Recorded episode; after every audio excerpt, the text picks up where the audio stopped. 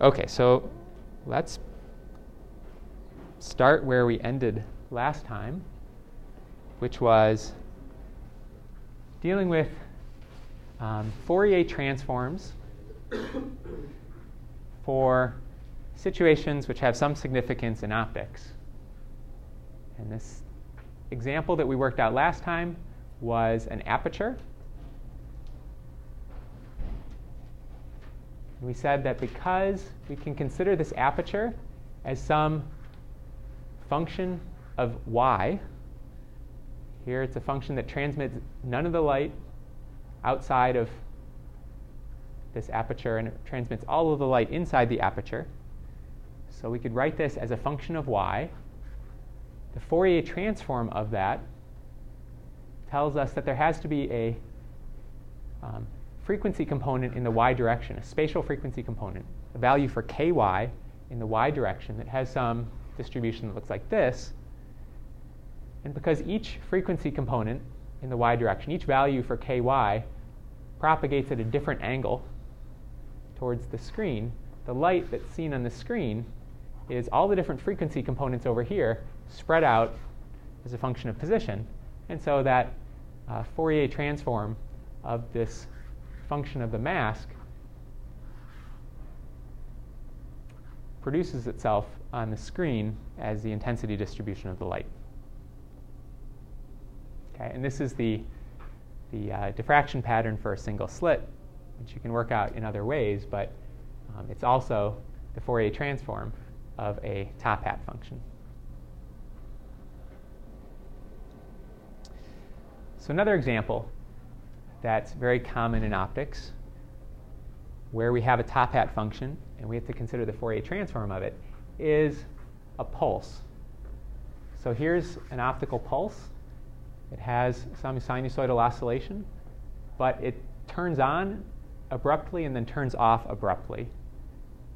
And so in space, if this is a, a photograph of the electric field as a function of position, um, I've drawn it with a length of 2L, or we could describe that as a time. A time of uh, 2L over C would be the time it takes this pulse to travel that distance. Then we can describe the amplitude of this pulse by essentially a top hat function. At values less than L, has an amplitude given by sinusoidal oscillation. At values above L, it's zero.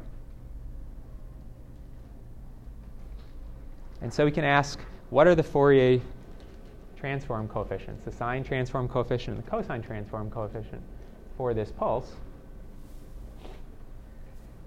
And so we need to integrate from, that should be minus L to plus L. So that's the only region of space where the function exists. Here's the value of the function, and we'll multiply it by cosine of kx and integrate all, over all of x to get the amplitude of the cosine term functions. Okay, so we have to integrate a constant times cosine times cosine. So we can look up in a trig reference what the cosine of A times the cosine of B is. And we can express that as the cosine of the sum times the cosine of the difference of the arguments times 1 half. So I've pulled the 1 half out front.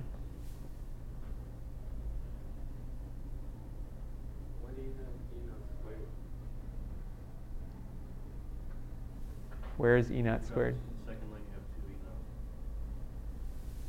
naught. Uh, to the left. Oh. Uh, that's a mistake. I can either pull the E naught out or I can leave it in. And I did both.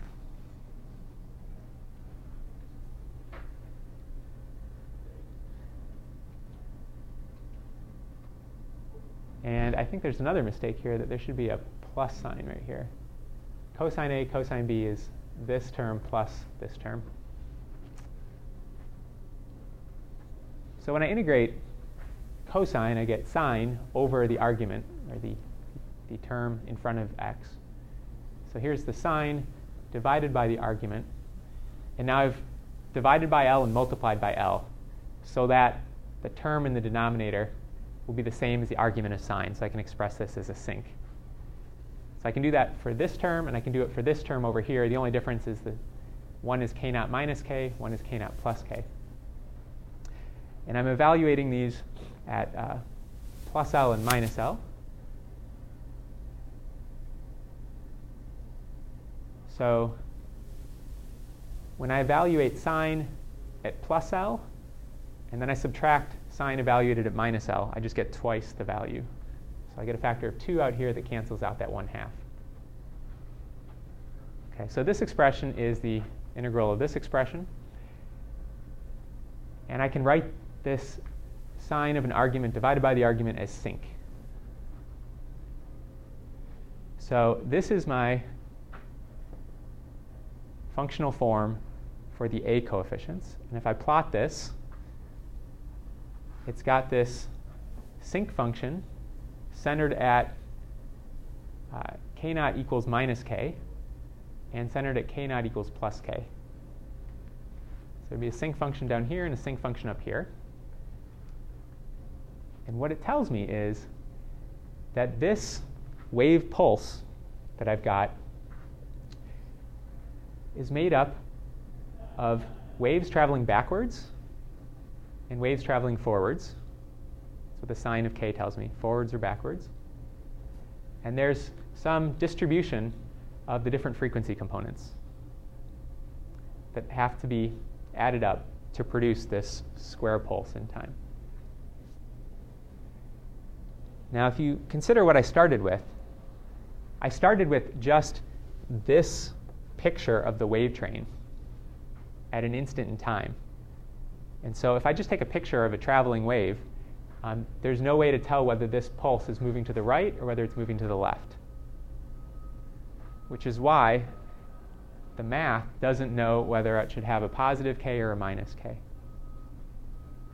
Okay, if that's actually a pulse that's moving in one direction, then I can neglect, for example, the backwards going terms and say that the forward going pulse is made up of this distribution of k vectors.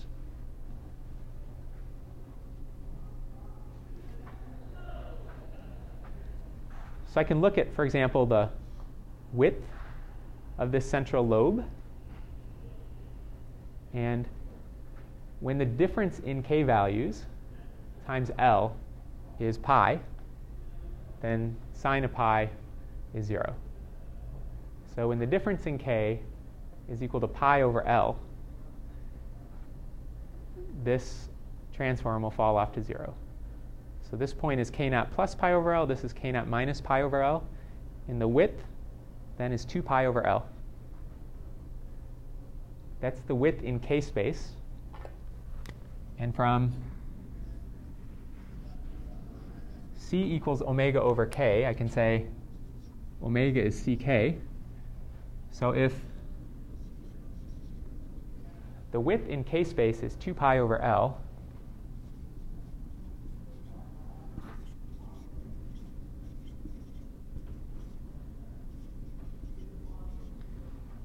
then the width in frequency space is 2 pi c over L.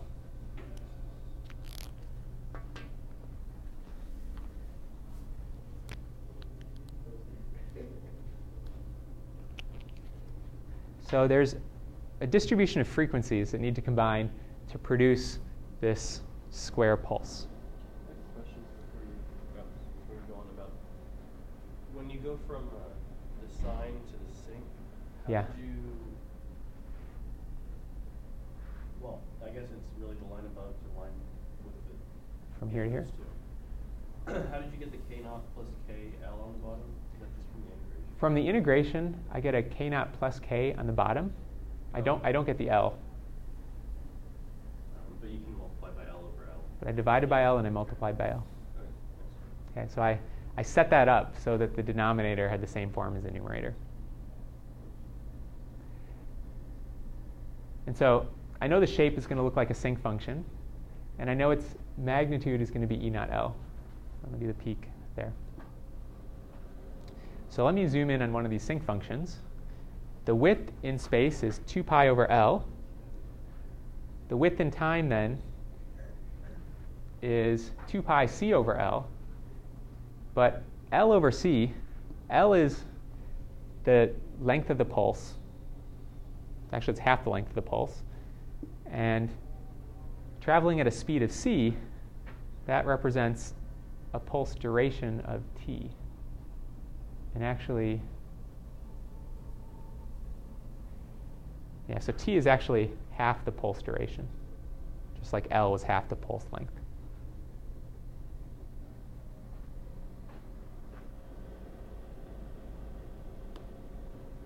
Okay, so we can relate the expression for the width in frequency to the duration in time for this pulse. We'll show that it obeys Heisenberg's uncertainty principle. So we have a value for delta k of 2 pi over L, a value for delta x, that's the length of the pulse, of 2L. And so 2 pi over L times 2L is 4 pi. And similarly, if we express this in terms of this, the temporal frequency and the pulse duration, the temporal frequency was 2 pi over t, the pulse duration was 2t, so their product is 4 pi. So these relationships obey the Heisenberg uncertainty relationship, which says that the product of these quantities has to be greater than or equal to 1 half.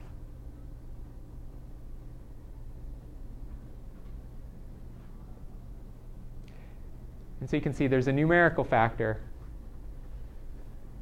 by which these differ. And that numerical factor essentially is a function of how we define this, this width. This width in frequency space we've defined as the width of this first central lobe. If we defined it as the full width half max, for instance, we'd get a different numerical factor. So the exact value of this quantity here depends on how we define the, uh, the width in frequency space. If this relationship holds, if this equality holds, then we say that the pulse is transform limited. And in this case, this pulse was not transform limited.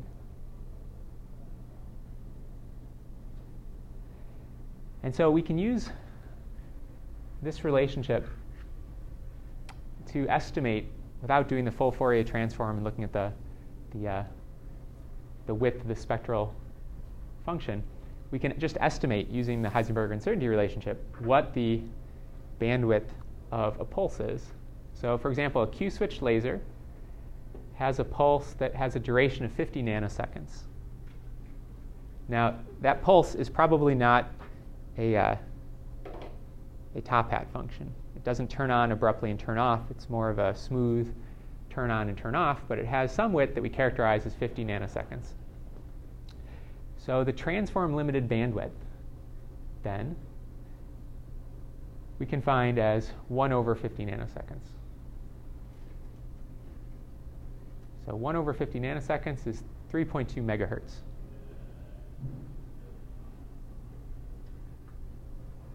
I said 1 over, it's actually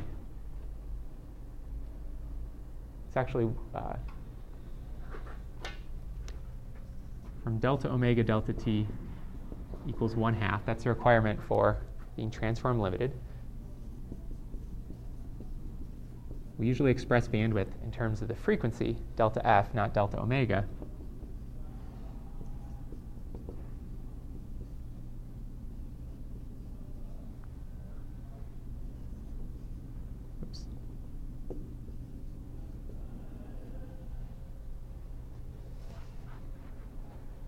So the bandwidth is actually 1 over delta t divided by 4 pi. So there's a numerical factor to consider there as well. For delta t is 50 nanoseconds, this works out to 3.2 megahertz. And what it means is our laser that we typically think of as having a well defined frequency actually has a spread in frequencies. And in this case, 3.2 megahertz is the bandwidth of the laser. Ankit? Uh, I guess I'm using the one approximation to calculate the 3.2. So this value of 3.2 megahertz is calculated using the rough approximation that delta omega delta t is equal to 1. So the longer the pulse, the narrower this bandwidth can be, and the more closely this can approximate a single frequency laser. Okay, so this concept of um, pulse width is useful. This pulse width and this uh, frequency bandwidth is useful for describing the bandwidth of pulsed lasers, but it's also useful for describing CW sources as well. Um, let me skip this slide for now. For a CW source where the wave train is only coherent for some length of time, and then there's some discontinuity in the wave train, and so the phase of the wave train gets randomized, and then it oscillates sinusoidally for some length of time before the phase gets randomized again. We can think of this as a series of pulses. Each pulse is coherent, and in this case, each pulse has a different pulse length. But we could describe, for example, the average pulse length of these coherent pulses and use them to find out what the bandwidth would be for a source that has that pulse length. Okay, so here if, um, if tau is the length of time over which a pulse is coherent, then the, the length of this pulse train in space is the speed of light times tau. Given by this relationship here. We call that the coherence length. So tau is the coherence time. It's the typical time, it's the time over which a typical pulse is coherent. The coherence length is the length of a typical pulse train. And so the bandwidth, delta f, of a pulse of length tau is roughly 1 over tau. We'll define the bandwidth as 1 over tau.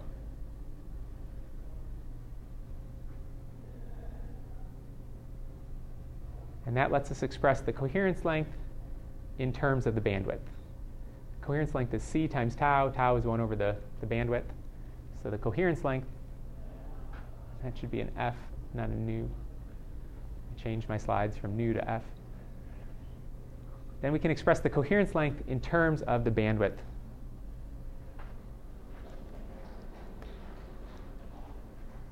And quite often we express not the frequency bandwidth of a light source, but we express the, the width in uh, wavelength space. So saying that a laser is not perfectly monochromatic, or saying that it's not exactly a single frequency are the same thing. There's some spread in frequency, there's some spread in wavelength. So we can talk about the line width, delta lambda, and relate that to the bandwidth, delta f. So we can use the fact that the speed of light is the wavelength times frequency to get the relationship for the line width and bandwidth. If we differentiate this expression, the left side is a constant.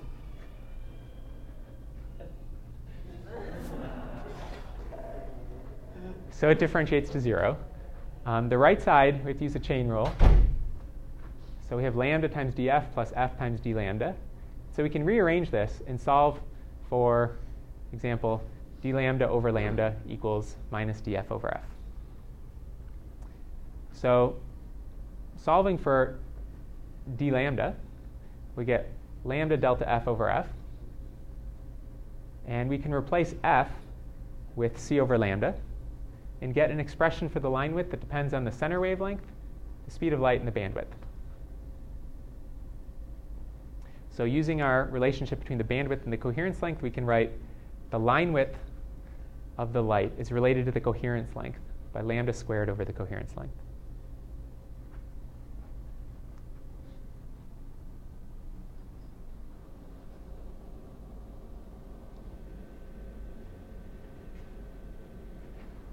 Okay, so for example, um, so the coherence length is the time it takes the phase, or the length of uh, propagation for which the phase slips um, on average pi due to the frequency bandwidth. So if we consider, for example, white light that has a bandwidth from 400 nanometers to 700 nanometers, the coherence length is the distance the light has to travel such that a 400 nanometer wave becomes pi out of phase with a 700 nanometer wave. And that time is about one and a half femtoseconds. That corresponds to about one micron, or about two wavelengths of light. So we'll calculate that in a minute. But um, that's why we typically say that white light is incoherent. The coherence length is very short. A gas discharge lamp, such as the yellow sodium lights that illuminate the, the streets, have a typical bandwidth of about a gigahertz, so their coherence length is about 30 centimeters. So you can see interference effects from a gas discharge lamp as long as the path length difference between the beams that are interfering is less than about a foot. And then a helium neon laser or a uh,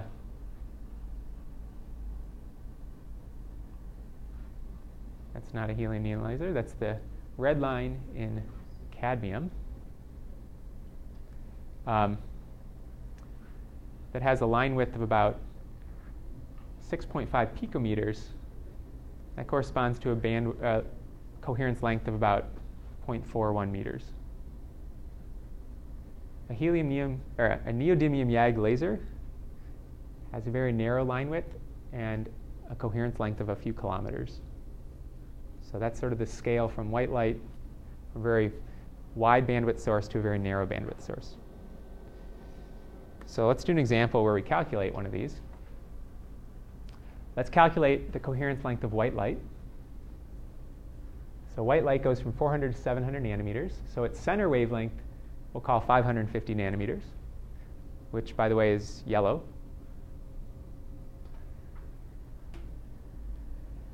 So we'll plug in for the wavelength 550, and we'll plug in for the, band, the line width 300 nanometers. It's the range from 400 to 700. And so when we evaluate this, 550 squared over 300, we get about 1,000 nanometers or 1 micron, which we said was about two wavelengths.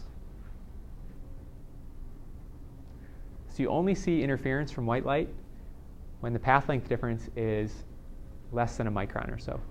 So you can see interference effects in soap bubbles or very thin films where you have just a few hundred nanometers, no more, of thickness that the light is going back and forth in.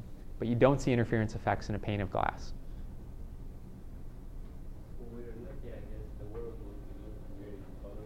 The world will look very different, yeah.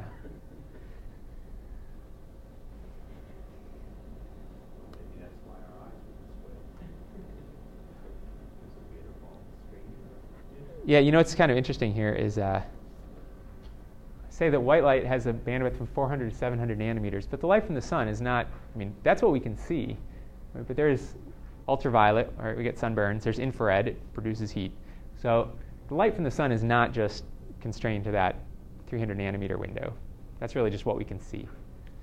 So this calculation is a bit skewed. But the peak is, the peak of the sunlight is in the yellow, which is, is why our eyes presumably are most sensitive in yellow. So, you know, we're defining this is the solar irradiance, the spectral irradiance. I guess I'll write it as a function of wavelength. This is the wavelength. It's not a sharp turn on and a sharp turn off, but the peak is in the visible. And so, you know, you could define that width as like the full width half max or um, some fraction of the peak as the, the boundaries. And so it's, this is an approximation, but it gives us an order of magnitude value. Okay, let's do another example that shows how you might measure the coherence length. Um, the way you typically measure the wavelength of light, or one common way, is to send it through a prism. And a prism separates the light based on wavelength. bends the different frequency wave rays at different angles due to the dispersion of the glass. And so you could plot the intensity spectrum observed over here on, for example, a CCD or an array detector. And the positions at which you detect intensity correspond to the wavelengths that are contained in the light. Right, so if we had a light beam that had just two wavelength components, we'd expect there to only be two spots on the CCD that get illuminated. So typically you need to calibrate this device. You have to send in a couple known wavelengths.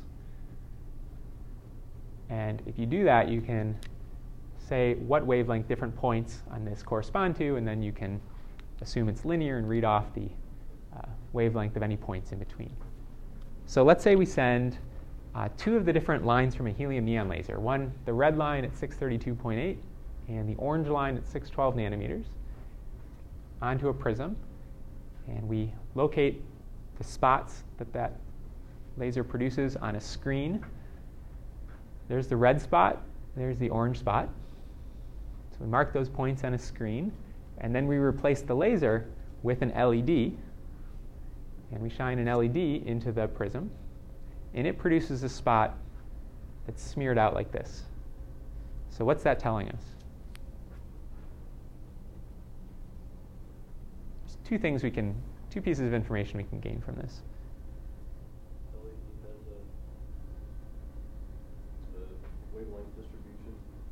Yeah, so it has a wavelength distribution. If this is essentially a plot of wavelength, and it's got intensity at a variety of wavelengths, and it also tells us the center wavelength, where the center is. Okay, so if we want to figure out the coherence length, those are the two things we need to know: the center wavelength and the spread. Right, so we can calibrate this. Here's the 632.8 nanometer light. Here's the orange one at 612. So I've drawn in these lines already so that each line corresponds to a half a nanometer. So I'll put in some dark lines that correspond every 10 nanometers. So here's 620.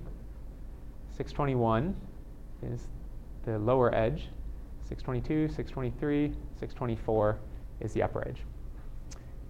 So the line width of this is about 3 nanometers, and the center frequency is about 622 and a half. So our expression for the coherence length requires knowledge of those two parameters. We'll plug them in, and we get about 129 microns. So an LED is more coherent than white light. It has a much narrower spread in wavelengths, which is why LEDs appeared colored, not white. Um, but the coherence length is much less than that of a laser. So this is an example of what we might call a partially coherent source. Okay, if you interfere two beams, for instance, that go through a thin film or maybe go through a very thin optic, you could conceivably have the path length difference correspond to about that coherence length. So, how do we treat that? Do we treat it as coherent? Do we treat it as incoherent or some combination of the two? So, of course, the answer is some combination of the two. So, we can talk now about partial coherence. We've only really considered the cases of totally coherent and totally incoherent up until now. But let's return to this picture of a wave train where the phase gets randomized. And now let's consider that the length of time between successive randomizations as being uniform so that every length of time tau, the phase gets randomized. So that's not what you're likely to have in a, in a real light source. You're more likely to have a, a, some distribution around an average coherence time. Okay, but it'll be a little easier to analyze this situation where the uh, phase randomizations occur at exact, uh, exact times that we can, uh, that we can understand. So if you plot the phase of these beams, relative to some reference. First, look at this black line. This black line represents the phase of the wave plotted in the top as a function of time. So there's some constant phase. So that's some constant phase offset. If you write this wave as E equals E naught cosine omega t plus phi. It's this phase offset that we're plotting. It's not the, it's not the change in the phase as a function of time that comes from the, the oscillations at an optical frequency, the phase offset. So the phase offset is constant up until the first randomization, and then it jumps to some random value, and then it's constant until this next randomization, in which case it jumps to another value. And so we see this, this function that's a series of straight line segments. Each one has a random value between 0 and 2 pi. Now, if we take this wave train and we split it into two paths and we recombine it such that the two paths are delayed relative to each other, let's let them be delayed by an amount, well, I'll call it delta L. So if this is plotted as a function of uh, position, if they're delayed by an amount delta L, that corresponds to um, some length relative to the coherence length, then the phase difference between the two beams, when it's the same wave, wave train adding up, the phase difference is going to be zero. So if I take this black line and I shift it to the left, and I draw it as a dotted line here, and then I plot the phase difference between the black line and the dotted line. The phase difference is zero up until this point, and then it's some finite value over the time which corresponds to the delay between the two pulses. So the phase difference jumps up and has some phase difference. And then once both waves have the same wave train interfering, the phase difference is going to be zero. Up until this point where this discontinuity has reached one of the waves but not the other one yet, and so there's some phase difference now between the beams. So these little, these little um, spikes on my plot of the phase difference represent the regions of time where one wave train is interfering with a different wave train or wave pulse. And those are going to add up with some arbitrary phase. So they could be in phase or they could be out of phase, but there would be no particular phase relationship between successive regions here. But the regions where the phase difference is shown as zero are those where we have the same part of the wave train interfering with itself. And so the interference that occurs here and the interference that occurs here and here and here are all going to have the same relative uh, phase difference between the interfering beams. And if you have constructive interference here, you'll have constructive interference here and here and here. If you have destructive, you'll have destructive interference here and here and here and here. Okay, so these regions are coherent.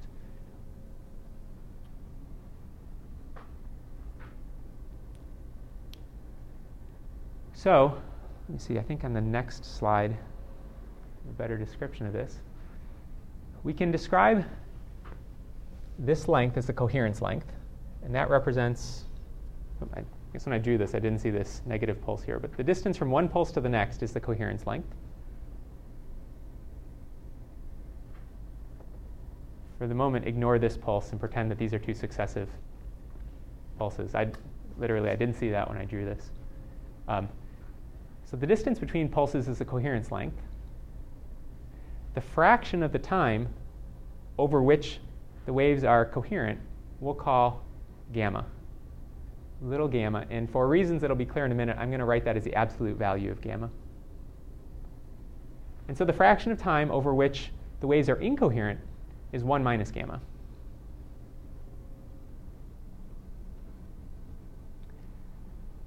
Then what I can do is I can say that if I have two waves that each have an intensity of I naught, and they add up coherently, I get interference. And if they interfere destructively, I get an intensity of zero. If they interfere constructively, I get the electric fields adding, and I get an intensity that's four times that of e- either individual beam. Right, and so the intensity of the coherent interference can go anywhere from zero to four times I naught. And if we compare that to the intensity from incoherent beams adding up, if you have two beams, each of intensity I naught, they're incoherent and they add up, the incoherent intensity will be twice that of either beam. So we can ask what the fringe visibility is. The fringe visibility is the maximum intensity you see minus the minimum divided by the maximum plus the minimum. So if this is these are your interference fringes, this axis on the bottom is 0. The max minus the min is this point minus this point. So the maximum intensity you're going to, going to see comes from observing constructive interference during the coherent fraction of, uh, of time. So 4 I naught is the intensity you observe during a fraction of time gamma when the waves are coherent. And when they're incoherent, you observe an intensity of 2 I naught. And the fraction of time that they're incoherent is 1 minus gamma. And so when we add those up, we get 2 plus 2 gamma times I naught. If we compare that to the minimum intensity we see down here, the minimum intensity we see is just from the incoherent light. So when the coherent light is adding up destructively, then the minimum intensity is just going to be 2 I naught, and that occurs for a fraction of time 1 minus gamma. That's when we have the incoherent light adding up. Okay, so we have 1 minus gamma times 2 I naught, or 2 minus 2 gamma times I naught. So if we plug these values for the maximum intensity and the minimum intensity into our expression for the visibility. We get we get 2 plus 2 gamma plus 2 minus 2 gamma. I'm sorry, in the numerator we have 2 plus 2 gamma minus 2 minus 2 gamma. That's 4 gamma. In the denominator, we get 2 plus 2 gamma plus 2 minus 2 gamma, which is 4. The 4's cancel, and we get gamma as the fringe visibility. So if gamma represented the fraction of time over which the light was coherent, then gamma also gives the visibility. And so if we look at this plot of the interference fringes, we can say that we have an average intensity of I, I naught, or we'll just call it 1, an average intensity of 1, then the coherent light can add or subtract from that average. And the amount it can add or subtract is gamma. And the amount of light that's left when the coherent light is adding destructively is 1 minus gamma. So you can also work out from this diagram the fringe visibility. And again, you get that it's gamma. Right? So if gamma equals 1, that means is the light is always coherent. The coherence length is infinitely long. The light is always coherent, then as gamma equals 1, these fringes go from 2 to 0. You have perfect visibility, and the visibility is 1. When gamma equals 0, that means the light is always incoherent, and the amplitude of these fringes is 0, and the visibility is 0. Gregor? So we're talking about partial coherence. Um,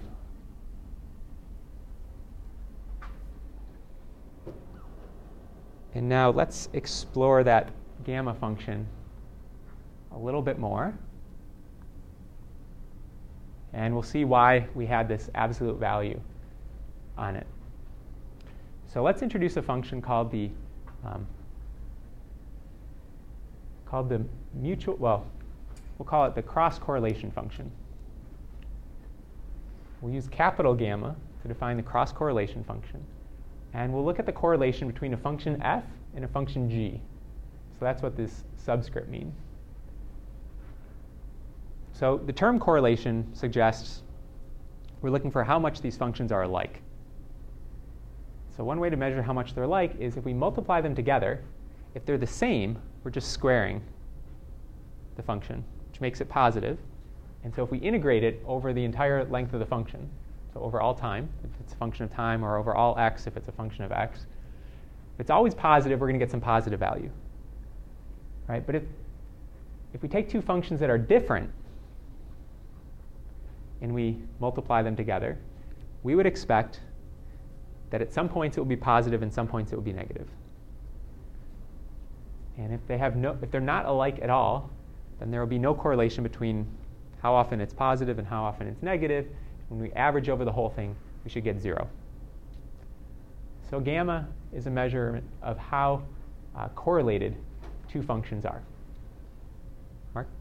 Um, f and g both have to be uh, cyclic functions for that to happen, or can it be any random function? They should be zero mean.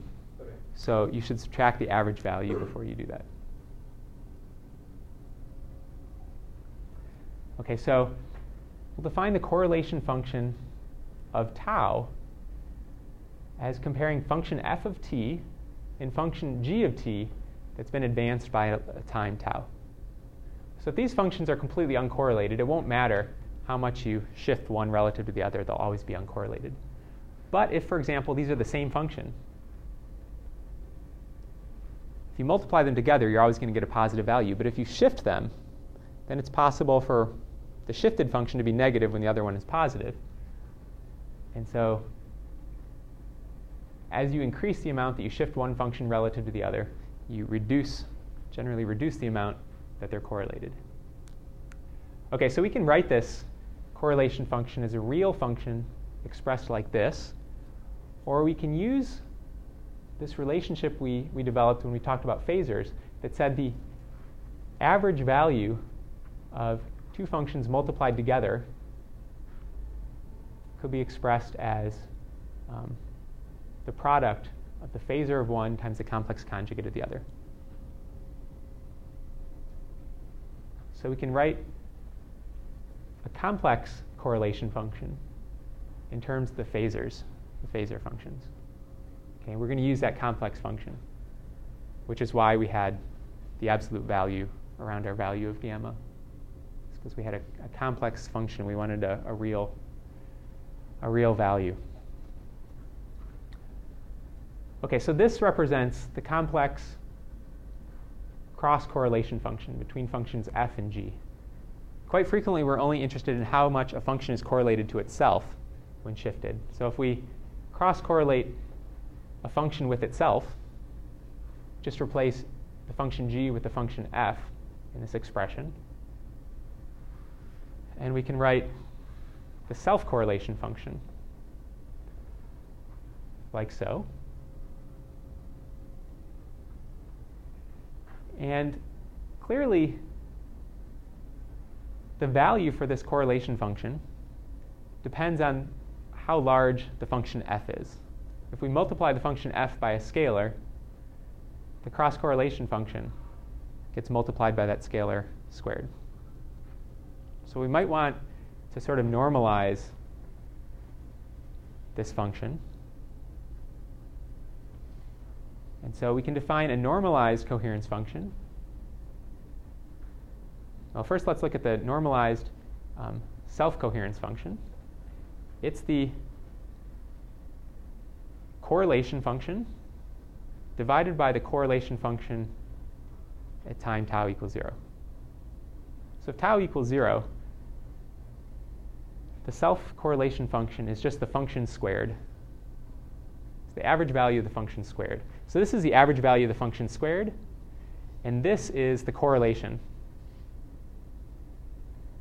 And so now if we multiply our function by a scalar, the correlation function, let's say we multiply it by a, the correlation function increases by a squared, but so does this term in the denominator. So this becomes normalized. So it doesn't depend on the scale of the function f. It only depends on how similar f, the function f is with itself when it's delayed by a time tau. And we can generalize this to describe the uh, normalized cross correlation function.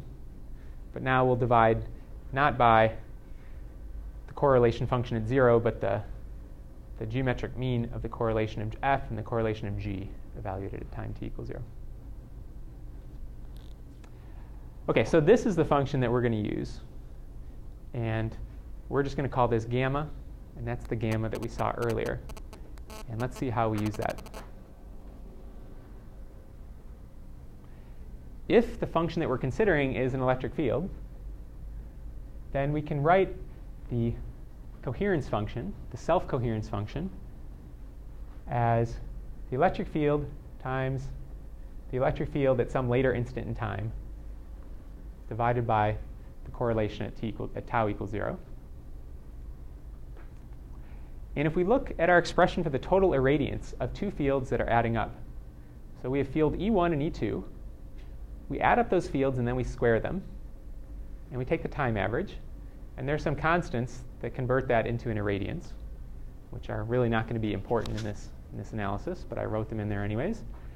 We can write this as E1 squared plus E2 squared plus this cross term. So the average value of E1 squared is just 1 half E1 naught. The average value of E2 squared is just 1 half times the amplitude of wave E2 squared. And then we have this cross term. Okay, so epsilon v times E1 squared, this is just the irradiance of field 1. This is the irradiance of field 2. And then this is the interference term. So if we assume that E1 and E2 are equal in magnitude, and that each one produces an irradiance of I naught, then we can write this first term as I naught, the second term is I naught, so we have a 2 I naught, and then this term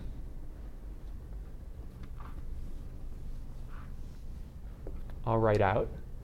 We have 2 epsilon Vp times E1 E2 star. And that looks like, um, let's also assume that E1 and E2 are two beams that come from the same laser, are split, and then one gets delayed relative to the other by time tau before they're recombined. So I have E1 of t, and I have E2 of t plus tau. So now you can see this looks like the coherence function. And if I divide this by I naught, and then I multiply it by I naught,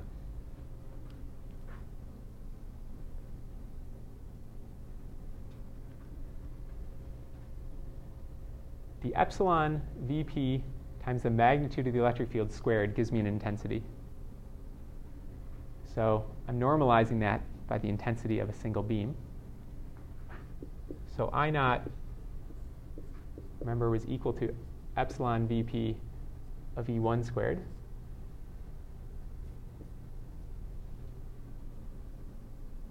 So I can plug that in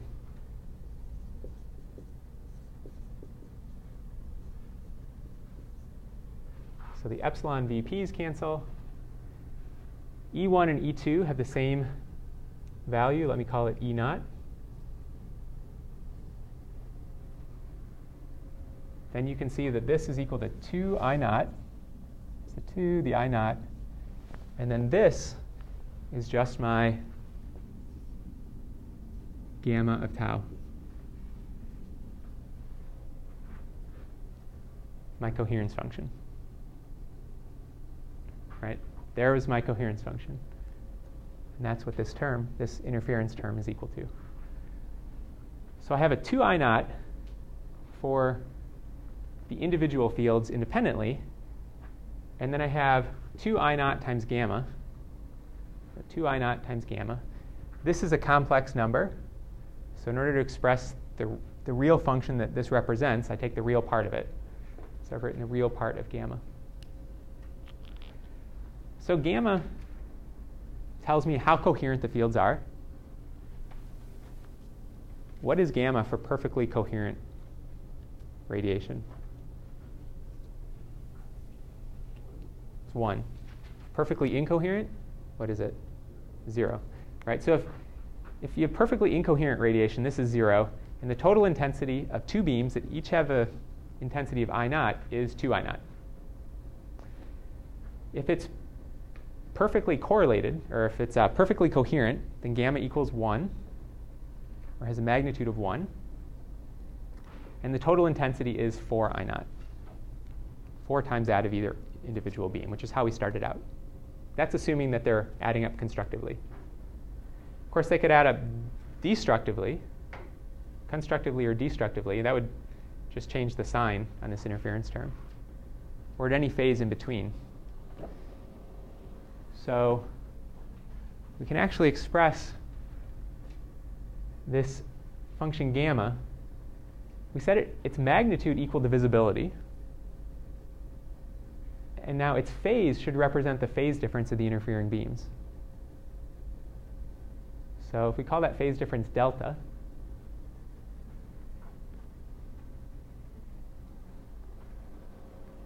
and if we consider perfectly coherent light, then V equals 1. And when I, actually I don't have to go back, I've got the expression right here. When I plug this value in for gamma, if V equals 1, the real part of e to the i delta is cosine of delta.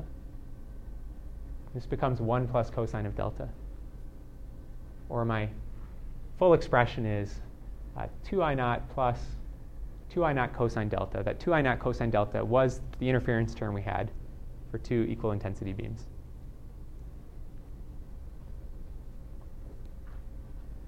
Okay, so the gamma tells us something about the interference condition and the amount of interference which is coherent.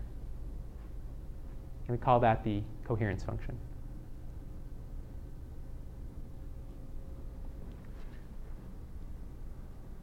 So for the example I showed, where our wave was made up of coherent pulses, which were all equal, mag- equal length, then we can plot this coherence function as a function of tau. When tau equals 0, we've got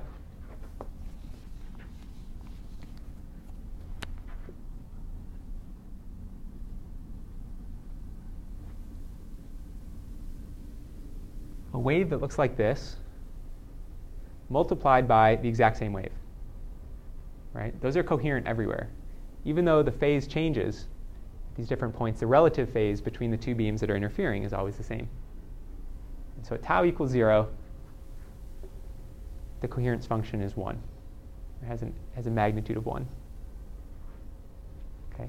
Any light that you take, if you split it apart and recombine it, and both beams have traveled the same distance, it will interfere co- construct it will he- interfere coherently. Okay, because the path length difference is zero, and regardless of what the coherence length is, zero is less than that value.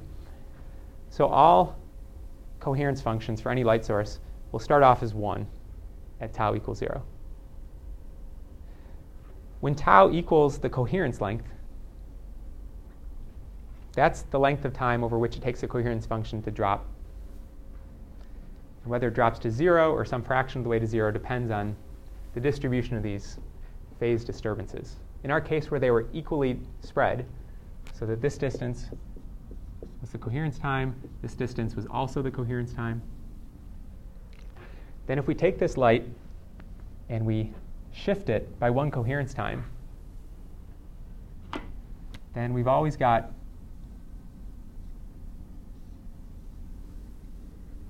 one wave train interfering with a different wave train. So there will never be any coherence between those two. So once we've shifted by one full coherence length, or one full coherence time, the coherence goes down to zero. And for any shift greater than that, the coherence will be zero. If we shift by less than a full coherence time, the fraction of a coherence time over which we've shifted is the fraction of time over which they can add up constructively or coherently. And so we just get this simple linear relationship from full coherence to full incoherence. As we take two, two representations of the same wave and shift them. So that's what the coherence, that magnitude of the coherence function looks like. The actual, the real part of the coherence function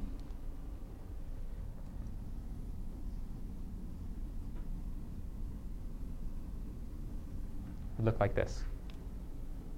Right? Its magnitude decreases from 1 to 0. And the real part gives us this, the interference fringes.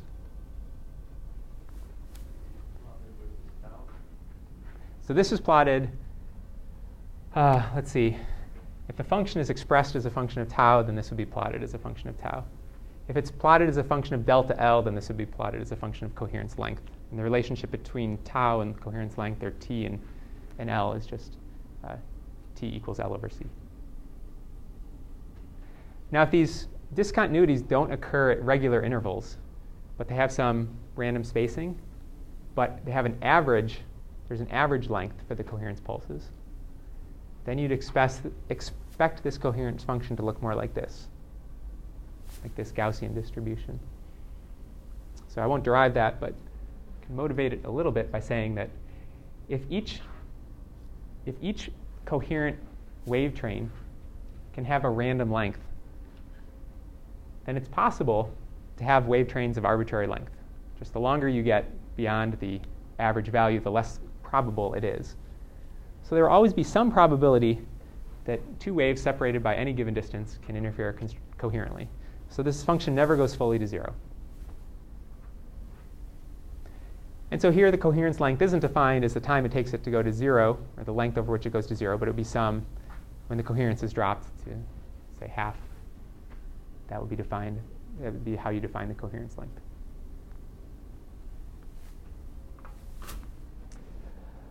Okay, so any questions on coherence?